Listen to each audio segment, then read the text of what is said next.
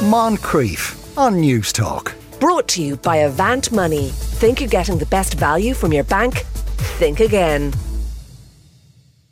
Uh, the Princess of Wales attended a rugby match at the weekend, which prompted a rash of speculation that she might be pregnant, not because of the rugby, but because she was wearing a coat. But does this kind of speculation affect all women? Chrissie Russell has been writing about this in today's Irish Independent. Afternoon, Chrissie.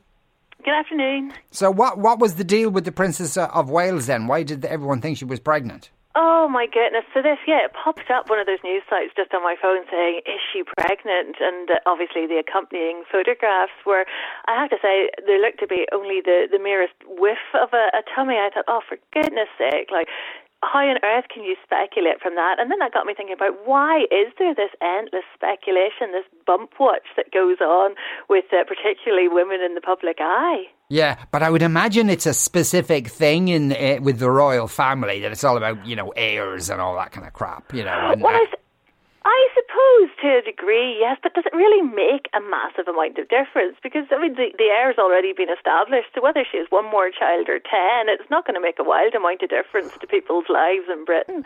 But uh, and it's not just her. It got me looking up other other um, women, and uh, Jennifer Aniston has basically had about twenty years of, of headlines going: Is she pregnant? Isn't she pregnant? Any time you know she maybe has a, a, a bread, a bit of sandwich or something that, that might even make her slightly larger in the belly.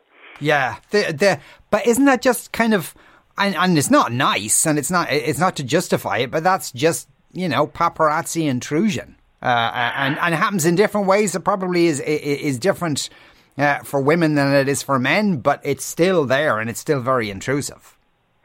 Is, and it's interesting you say that, that, you know, it, it's there for women and it's not for men, because, funny, again, writing about it, I had my own experience whenever I was on holiday once, and, you know, I, I would be a curvy lady, I was certainly quite Rubenesque at the time, and uh, I uh, I wasn't feeling well, I was holding my stomach, and I'd got off a bus, a bus tour, and I'd sat down, and the bus driver said, is it the baby?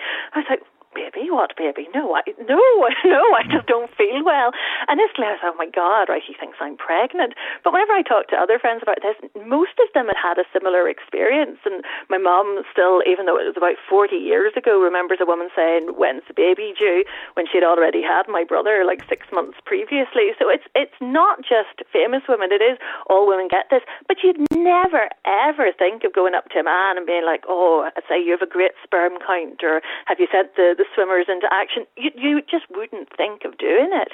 No, no, you wouldn't. And uh, particularly, I suppose, uh, if a woman's um, given birth within the previous, say, six weeks, couple of months, is still, you know, a bit of a belly there. That uh, they're probably that's probably not an uncommon occurrence for them that people will go up. Now, what though? At the same time, what kind of an idiot would you be to even do that in the first instance? What do you think? But I think sometimes people I think first of all, sometimes they mean well. You know, there's mm. this, there's the assumption always that you know a pregnancy is a happy thing, and therefore, if they think you're pregnant, then you know, of course, you're going to want to talk about it. But you know, that's not a given. But I think it is just we're so kind of used to speculating on, on women's bodies, and it's so up for debate that if someone's a certain size at a certain point in their life, then you make a certain assumption and you go down that path, and sure, why wouldn't you say? But whenever you start to unpick that, it, it is quite strange that we're so we feel so okay to comment on different shapes of bodies. Yeah, now, I mean, you could go back, and let's say when Ben Affleck was, you know, uh, um, there was loads of pictures of him like smoking fags out the back with a bit of an old gut hanging out. Uh, they, they, they get that kind of attention too. I know, but like nobody's actually going up to Ben Affleck and like rubbing his tummy the way a woman might experience whenever, whenever she's pregnant. It's it, it is you know you, maybe you're sitting at home looking at that you know that meme thinking oh that's funny, but certainly I found when I was pregnant with with both my boys people in the street seem, you know, particularly towards the end where I was very big.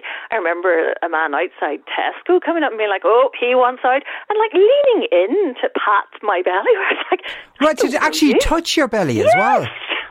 I was like, step, step back, please. People are and, nuts. and where do you think is that? And do you know what I mean? It's, we're laughing about it, but at the same time, it is bonkers that we we're just so kind of culturally conditioned to thinking it's okay to do that, that, that people actually do do it. Yeah, but it's it's kind of a well, yeah, I don't know. It's because if you if you if you- you'd like to think that if somebody saw just anyone on the street who maybe could do with losing a few pounds, for instance, so people wouldn't necessarily walk up to them and say, you know, you could do with losing a bit of weight. But if a woman is pregnant, people treat it like it's public property that anyone can kind of have a go.